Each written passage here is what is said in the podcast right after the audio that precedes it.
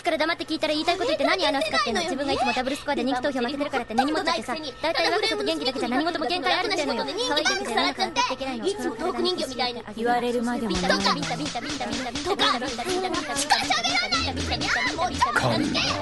ああ設定変更の必要なし。あんたがバカね。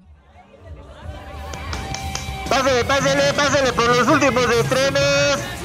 Pásele, ¿qué, qué, qué andaba buscando, güerito? ¿Qué andaba buscando? Tenemos el Blu-ray clon original, pásele. No, lo voy a aquí en el centro, aquí en el Chopo y afuera de la Cineteca. Pásele, tenemos el mejor cine de arte.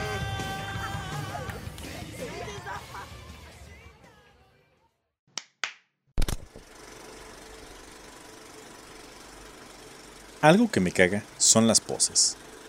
Y es que una cosa es que me reconozca a mí mismo y ante otros como un... verdad es que ahora veo tan poco anime que no sé si puedo llamarme... Otaku. Y otra, decir que tengo el mejor y más refinado gusto en el anime. Como muchos otros que con tal de exaltar su amplia cultura en el medio, no son más que unos faroles que solo y exclusivamente saben de anime. He visto muchísimo anime, y actualmente, aunque no consumo necesariamente lo más comercial, sí lo que por cualquiera de sus características me parece más o menos interesante. Si les contara la cantidad de animes que tras ver el primer episodio abandono para ver nunca jamás. Pues actualmente hay mucho anime que es más una fórmula de estereotipos con un objetivo mercadológico que una entretenida propuesta. Y así, muchos otakus que se dicen que ellos ven de todo se sienten unos sabiondos. Y en todo lo último hay una buena cantidad de pose. Y no hay que confundir, al igual que en el cine hay para todos los gustos y en el anime, me atrevo a asegurar que un 98% del anime kakoi que existe es algo que ya justificó su existencia siendo primero un manga ante un nicho de mercado ávido y dispuesto a pagar sus moneditas por tener hasta la estatuilla de su waifu encuerada en la repisa. Digo, ¿qué? Otaku, manga, kakoi, waifu, anime. ¿Qué? Para hablar de anime, primero tenemos que hablar del manga japonés, y con ello del Chogugiga. Siglos 10 y 11. Como primera fábula con animales antropomórficamente vestidos y hablando. Japón 1, Mickey Mouse 0. Y a. Siglos 17 y 18. Como manifestación gráfica y artística del sentir de un pueblo frustrado y oprimido socialmente ante la dictadura feudal en el periodo Edo de la historia de Japón cargados de un carácter decididamente desmadroso, y que en cuanto más eróticos eran recibían el nombre de Shunga, género donde encontramos aquella famosa silografía de El sueño de la esposa del pescador. Para los amantes del horror googleen la imagen. Después se van a ver la región salvaje de Amada Escalante, y quizá algunos me lo agradezcan. Del artista Katsushita Hokusai.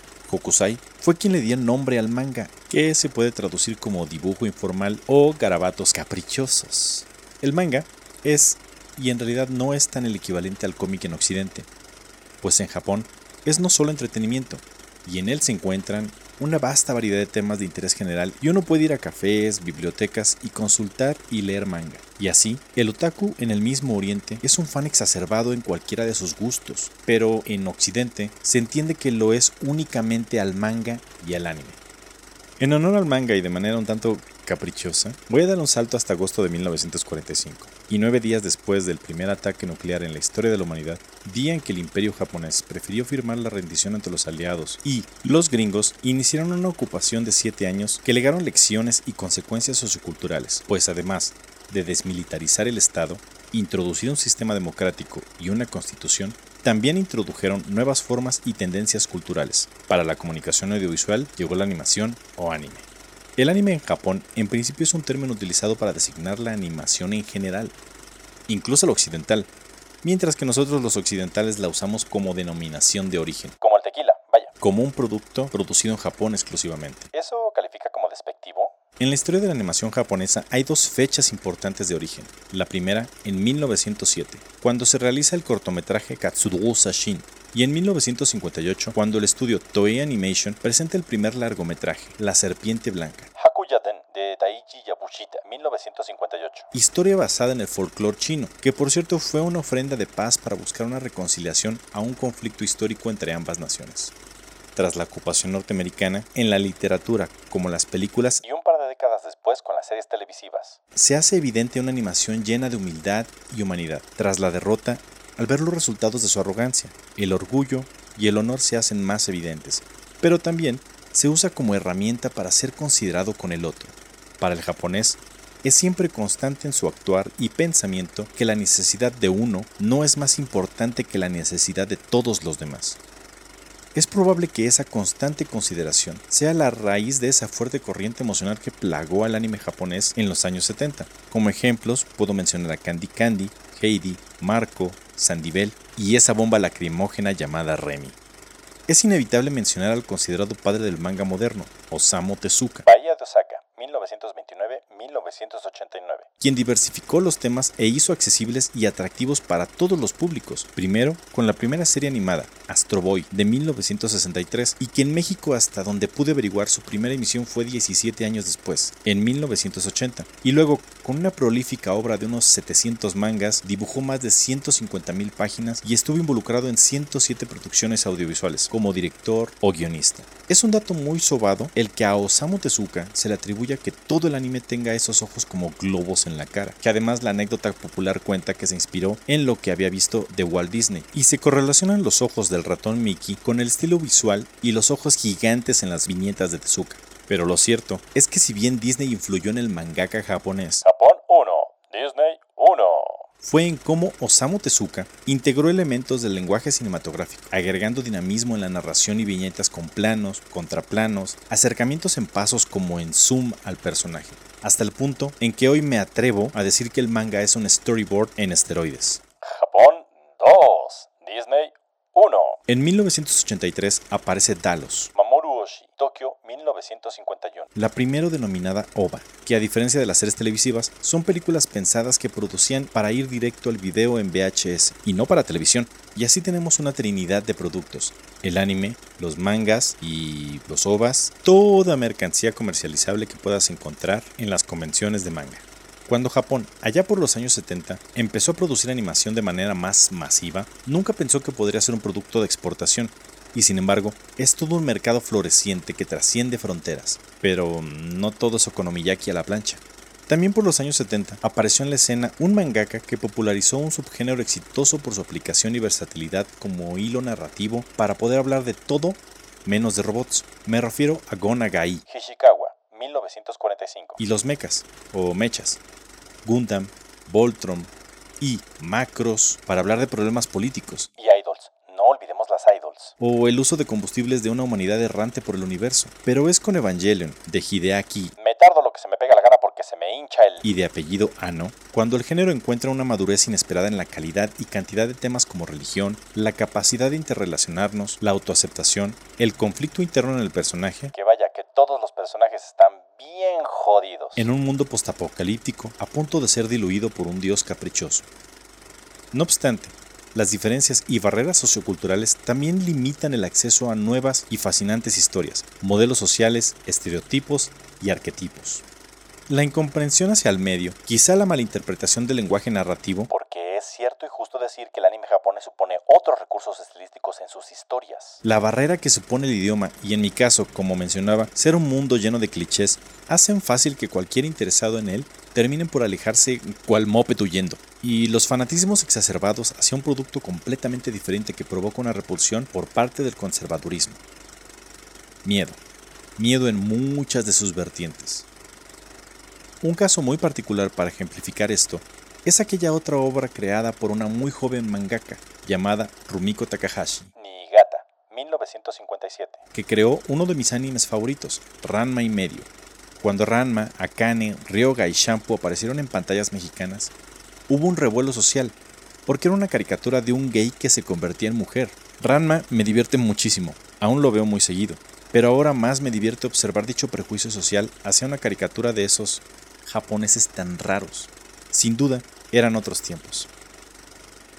Al final, Ranma se convirtió en un éxito en Occidente y Rumiko entonces pudo explorar abiertamente el miedo a lo diferente con su obra Inuyasha, en la que un ser mitad demonio, mitad humano, busca abandonar su mitad humana y ser la bestia a la que todos debieran temer, pero muy al contrario, termina encontrando comprensión y fraternidad en un arco narrativo tan largo como Ranma, pero bien aderezado de acción, lecciones éticas y dilemas morales en una road movie japonés del género Isekai. El rechazo a lo diferente es una constante en la humanidad, Rumiko Takahashi es algo que ha vivido en carnes propias, pero también la frescura de sus personajes le abrió la puerta a otras latitudes en el mundo. Así, el rechazo y lo exótico son dos conceptos que bailan constantemente en el anime. Pero mientras que para Occidente ellos son los raros, en Japón han capitalizado la diversidad abordando toda clase de temas y muchos de ellos con quizá más apertura de la que fuera de la cultura oriental podría haber jamás. Pero lo mejor que podríamos entender es que a final de cuentas es otra cultura y de ellos podemos aprender mucho, para bien y para mal.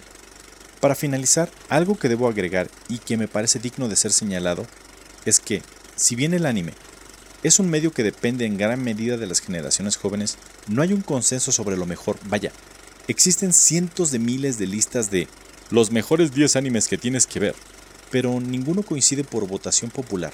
Las generaciones más experimentadas o longevas usualmente apelamos al anime de hace 20 o 30 años, y las nuevas solo hablan de lo nuevo y más comercialmente exitoso, disponible en plataformas de streaming. Eso sin mencionar el retraso existente para lo que se está produciendo en Japón, y si bien este problema y muchos otros han sido solucionados gracias a las plataformas como Crunchyroll, no ha sido suficiente para cubrir la oferta real. Sin embargo, las plataformas de transmisión como Netflix o Crunchyroll han acercado más a todos, Oriente y Occidente, y poco a poco se van desmitificando el ver las caricaturas de esas monas chinas encueradas que se suben a robots. Korewa, Auto Cinema.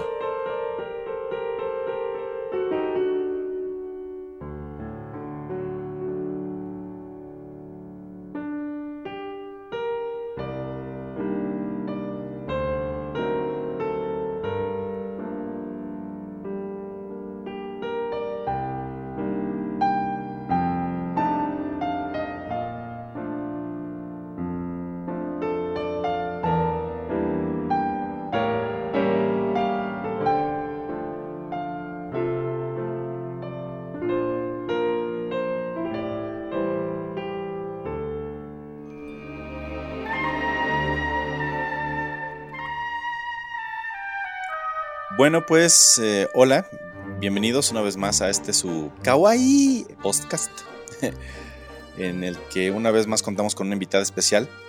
Debo anteponer que ella comenzó siendo la aprendiz hace algunos años y ahora lo reconozco públicamente, es la maestra del tema. Pocas, de verdad, pocas personas conozco con tal conocimiento del medio y ella usualmente está constantemente mediando entre el anime clásico y el anime moderno. Yo sé que se lo fijó como meta. Licenciada en diseño de la comunicación gráfica de profesión, trabaja en el sector privado, senpai de la intermedia. Ella es Dacia Rodríguez y pues bienvenida. Hola, ¿qué tal? Buenas noches. Gracias por invitarme al, al programa. Me parece bastante interesante Gracias por aceptar la invitación. Si ya hablamos de series de televisión y además en el cine pues hay una categoría, los Oscars no es algo que, nosotros, yo particularmente esté persiguiendo hablar, tal vez más adelante sea, pero si el Oscar considera que debe de haber una categoría de animación y ya han integrado la animación oriental, ¿por qué no vamos a hablar aquí de animación japonesa? Pues es otro lenguaje audiovisual, digo, cada, cada país fue desarrollando, ah, no solo en cuestión de cine, sino como cultura en general, ya yéndonos más como en el ámbito antropológico, pues conforme vamos desarrollando nuestra cultura, también este, los medios de cómo expresarla. Entonces, muchas veces sí saca de onda que ves estos monos chinos y tú dices, esa es una mafufada.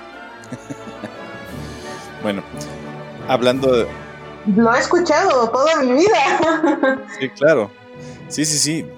Y yo también, pues ya entrados en tema, hablando de estas diferencias entre el cine tradicional y la animación japonesa, creo que valdría la pena detenernos y hablar un poco de cómo funcionan sus respectivas narrativas en cada uno de los estilos.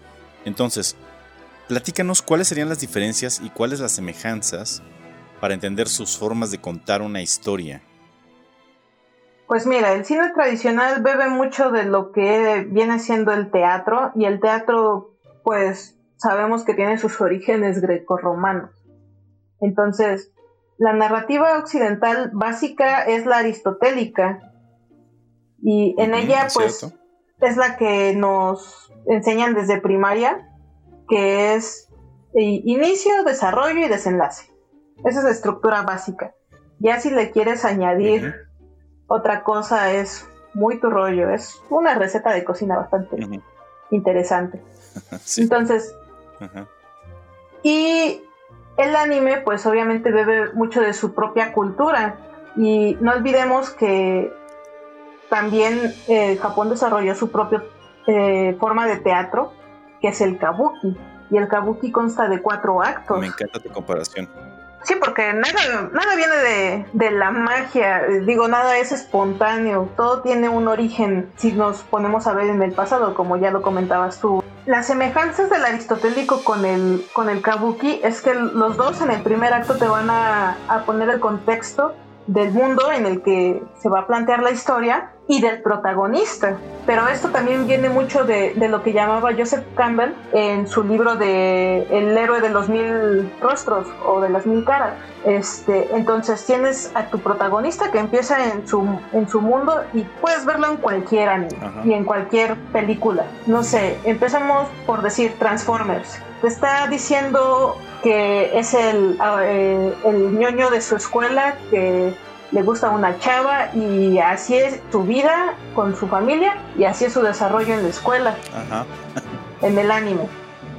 Que además es una estructura muy permeada en todo el anime, ¿no?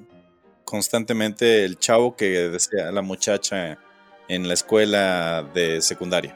Pues sí, pues eso es eso ya lo veremos también incluso por este por categorías de anime. Pero bueno, digamos ramo y medio. Te plantean que es una familia, que son tres hijas y el papá. Y llegan estos dos extraños que vienen ahora sí que a cambiar su, vida cotidiana.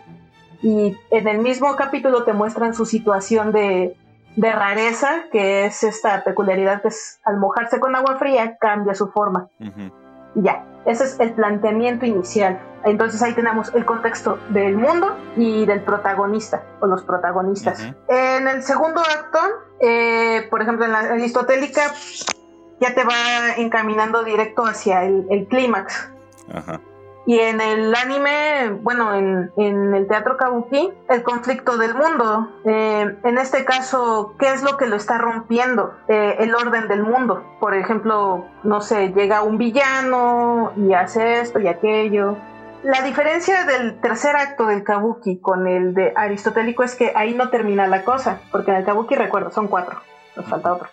En el tercer acto aristotélico, bueno, en la narrativa occidental, ya te están mostrando casi un desenlace y cómo va a terminar.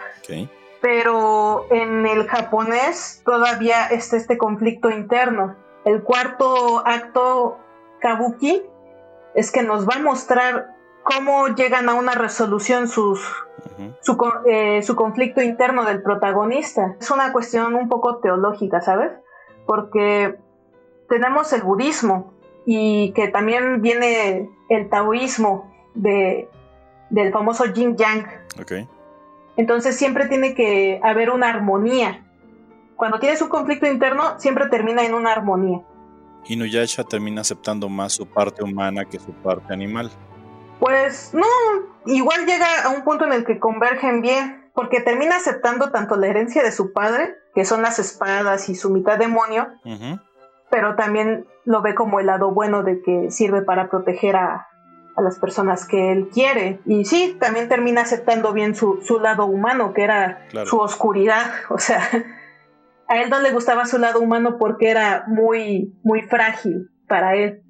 Y ya después termina viendo que su fuerza viene de ambos, aceptándose a sí mismo. Y hay una resolución armonizadora. Y si te das cuenta, en el aristotélico, bueno, como nos lo han planteado en el cine, siempre es un bien contra un mal y siempre el mal pierde. Pero en el anime, pon tú que gana el bien, pero también te muestran las razones de ser del mal. Bueno, ahora, antes también era muy, muy maniqueísta, ¿no? Y básicamente esas son las similitudes y diferencias entre las estructuras narrativas.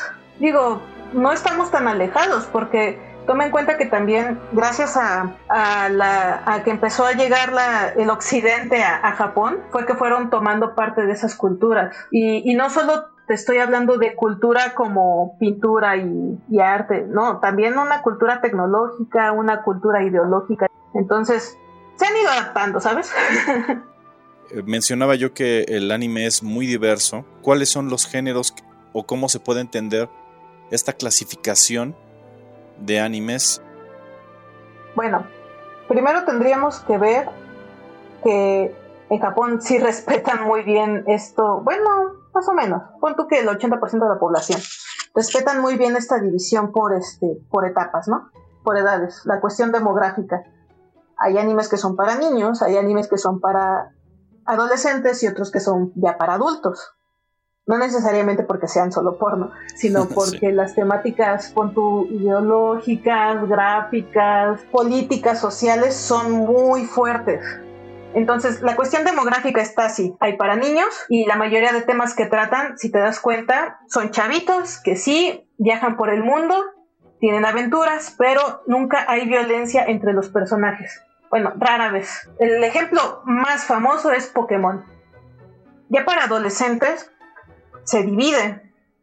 Porque tenemos estos que son los famosos shonen, que son para chavos, lo que llamamos Dragon Ball, Naruto, este, Bleach, One Piece. Y tenemos para chicas que es el shoyo. Shoyo en su mayoría toca temas de romance comedia.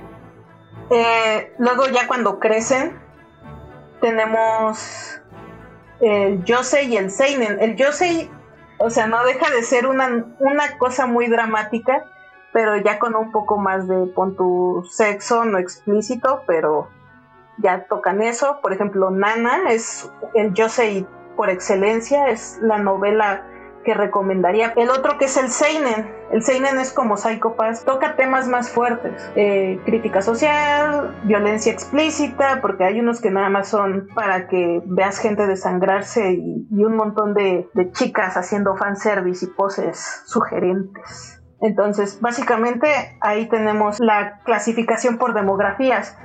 Si nos vamos a, géneros de anime, pues hay un montón. O sea, pensionarlos todos, nos llevamos todo el programa. Pero incluso, aunque sea un, un anime de tipo robots, puede ser para niños o para adultos. Es el cómo manejes la historia para enfocárselo al público. Eso sucede incluso en el cine, pero... Tenemos de horror, Junji Ito es como por excelencia el mangaka, bueno, el, autor que más ha, hecho mejor incursión en, ese ámbito. Hay de todo, hay para, pero N cantidad de, público. Pues antes era, punto que 80s, 90 estaba muy pensado para japoneses, pero ya entrados a 2000, como que hay muchos animes que no han, no, ¿cómo decirlo? Pues están como pensados para lanzarse a mercado extranjero. Entonces han perdido un poco de este estilo clásico de expresión tipo manga, que estaba muy persistente en los en animes de los noventas, ochentas y setentas. Socialmente, en el medio del cine, se entiende que el Ciudadano Kane es una de las películas más importantes en la historia del cine, una de las películas que aparece en cualquier lista de las películas más importantes, es lo que quiero decir. En el anime yo he notado que um, obedece mucho a una cuestión generacional. Siempre vamos a pensar en los animes de los 90, los que veíamos en, eh, en Canal 5 y en Canal 7 cuando éramos niños. Las nuevas generaciones apelan a lo que pueden ver en Netflix o van a decir cuál es el anime, no necesariamente el mejor, sino el favorito. La pregunta que quiero hacerte, para no desviarme demasiado, es, ¿en el anime hay un consenso general sobre, o sea, que todos los sectores puedan decir, ok, nosotros tenemos al Ciudadano Kane, pero en el anime, ¿hay un anime que pueda ser reconocido como el más importante en la historia del anime? No, es que, bueno, no he analizado más allá de los 70s, 80 más atrás. Como hay tantas categorías estéticas que puede abarcar, es un poco difícil. Que yo sepa, o desde mi perspectiva, no hay algo como, como el ciudadano Kane del, del anime. Porque también es cuestión de gusto, ¿sabes? Entonces, puede que haya como animes bases de cada género, pero como es lo que sería eh, paralelamente igual a, al Ciudadano Kane, no. Para las personas que se quieran adentrar en el medio del anime, ¿qué animes recomendarías para empezar? Híjole, mi, mi, respuesta puede ser un poco, un poco extraña, pero yo recomiendo las películas de Ghibli porque no, no obedecen el resto de animes, ¿sabes? Desde el punto occidental sí entra como anime, bueno, en general entra como anime, pero las películas de Ghibli se alimentan bastante del cine occidental, ¿sabes? Yo empezaría por recomendar cosas que no requieran que sepas tanto bagaje en... Cultural de Japón. En anime. Ajá, por ejemplo, Full Metal Alchemist. Es eh, sobre todo el Brotherhood, que es el, último, salió en 2009. El más reciente y más completo. Buenísimo porque te plantea la historia. Ahora sí que eh, en el primer acto, el contexto del mundo, que es bastante occidental el asunto. Dos, el lenguaje que utilizan bastante occidental. Es como un tipo Alemania extraño. Es muy europeo, ¿no? ¿Manda? Es muy europeo. Ajá. Dos, no tienes que saber de historia de Japón ni, japonés para comprender su situación, ¿sabes? Porque abarcan un tema bastante universal. Y si te pones a pensar, Full Metal ya era inclusivo antes de que existiera el hashtag inclusión. Recomendaría Death Note, que tampoco requiere saber lenguaje visual de anime porque intenta ser más universal si ya te quieres meter ahora sí como algo bien, bien, bien bizarro japonés, recomendaría Sayonara Setsubo Sensei. es una cosa descarada, además no poder. Pero es muy densa, además. Es, es densa incluso para los otakus, porque, porque mete humor, drama y una violencia visual que pega bien feo. Es cierto, nunca, no, es, no es una violencia gráfica en términos de, lo, de una violencia explícita, sino una violencia emocional y una violencia gráfica, tal cual. O sea, no, no que sea una violencia explícita, sino que también la violencia en la que hace contraste de colores, de cambios de ritmo, que te mete una, un estilo gráfico y de repente te pone un collage y te cambia el ritmo a cada rato es, una violencia porque no terminas de captar una cosa y te lanza otra. Eh, no me dejarás mentir que hace 10, 15 años consumir anime era una odisea en la que tenías que, una de dos, terminar en una, convención de anime y manga o ser un maestro de las descargas ilegales. Eh, ahorita creo que es muy fácil de que hay un catálogo en Netflix y hay un catálogo en Funimation Creo que ha cambiado mucho el panorama sobre cómo ver anime para una persona no familiarizada y para las personas obviamente acostumbradas al consumo de animación japonesa. ¿Cómo ves tú el panorama en general? ¿Es más fácil que antes o era más sencillo ver un catálogo amplio antes, hace 10 años? No, bueno, lo que pasa es que eh, Japón, bueno, los estudios de animación se dan cuenta que en el extranjero se consumen ya, pero cantidades bestiales de, de anime en cuestión de descargas ilegales. O sea, de lo que vengo creciendo yo, sí, este, no lo niego, consumí mucha piratería, pero porque obviamente no estaba licenciado aquí en México.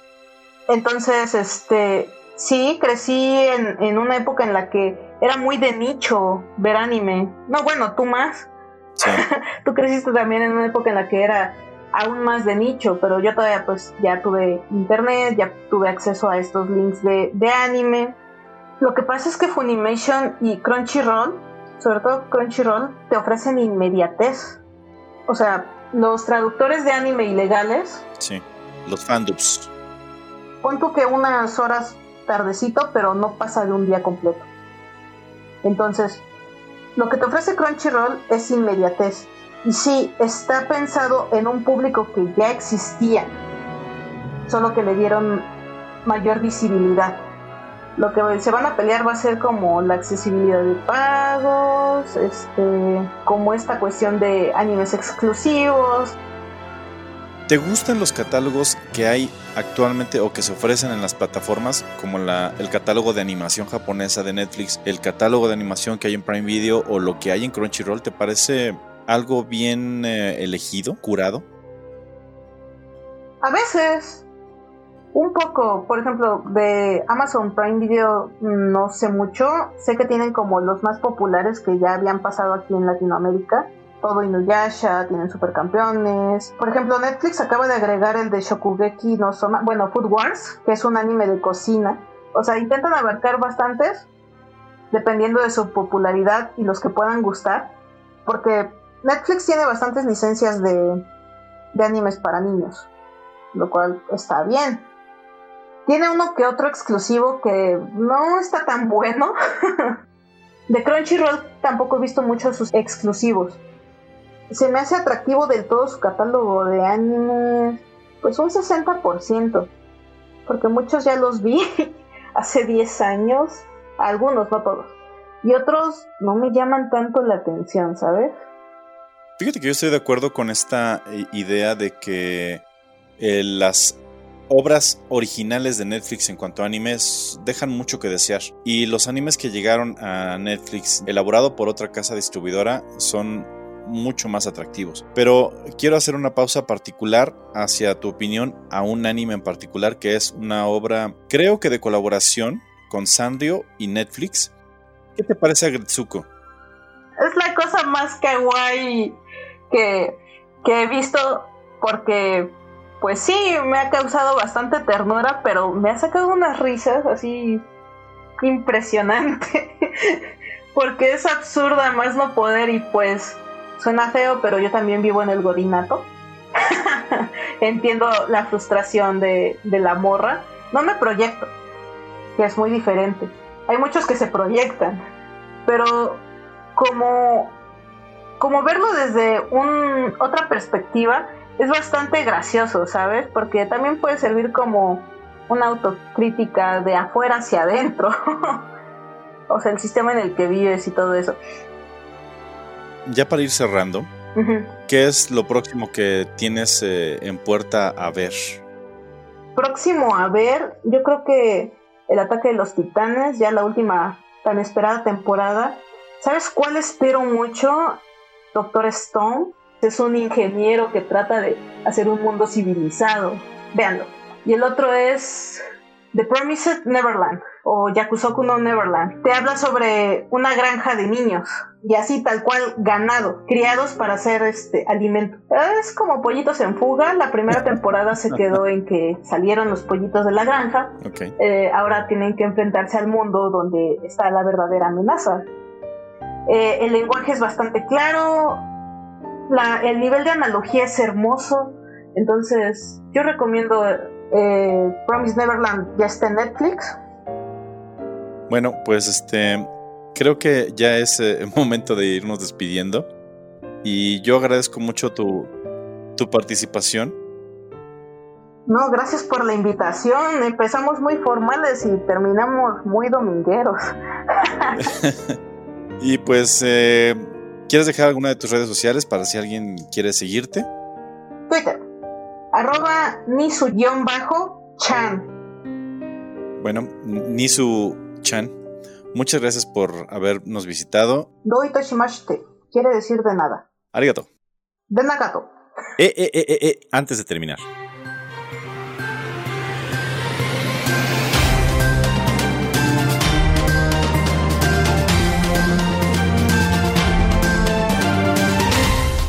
Bueno, pues eh, ya en últimas fechas de diciembre del 2020, que es cuando se está grabando este episodio, salió una noticia que va a cambiar un poco el panorama en los próximos meses, tal vez en un periodo a mediano plazo. Y es que la empresa Funimation, que es una parte de Sony en Japón, empresa dedicada a la adquisición de títulos y la comercialización internacional, para su posterior producción en DVD o en Blu-ray, hizo un comunicado en el que abiertamente eh, declaran que están en un proceso de compraventa de todo el catálogo de Crunchyroll por más de 1.100 millones de dólares. Y por lo tanto Funimation se estaría haciendo de una muy buena parte del mercado de anime y manga en América y en 200 países en donde tiene presencia Crunchyroll, y un catálogo de cerca de mil títulos, lo cual además del catálogo que tenía Funimation, estamos hablando de alrededor de 1500, 1600 títulos, con lo cual pues logra una presencia muy importante.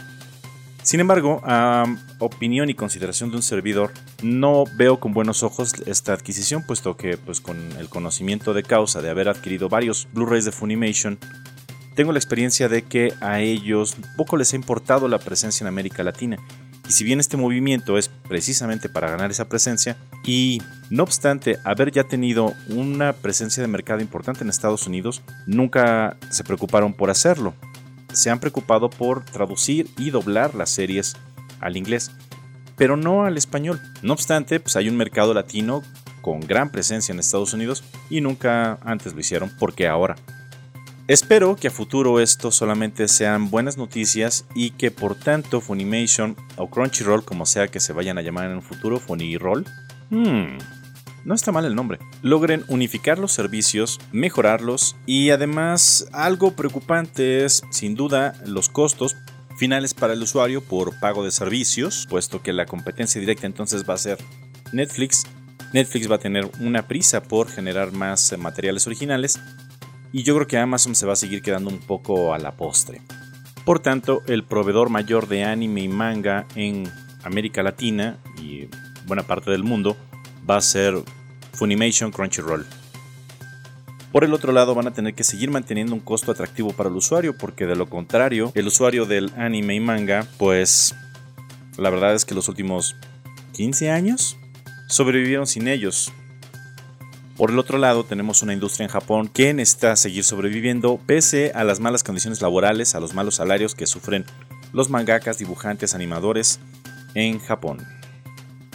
Por el otro lado, para el usuario es cada vez más difícil poder adquirir los productos de manera directa porque hay licencias, porque hay eh, cuotas de importación y así la mayor parte de los contenidos audiovisuales o de lectura tiene que pasar necesariamente por un proceso de traducción, porque pues, a menos que sepas japonés, no lo vas a poder consumir. Y los productos pues básicamente no son baratos. Es un tema de mil aristas, como verán, pero eh, es una invitación también para que los usuarios del anime y manga apoyen el medio, puesto que ninguno de los autores antes mencionados pues vive de sus muchas gracias o de sus likes.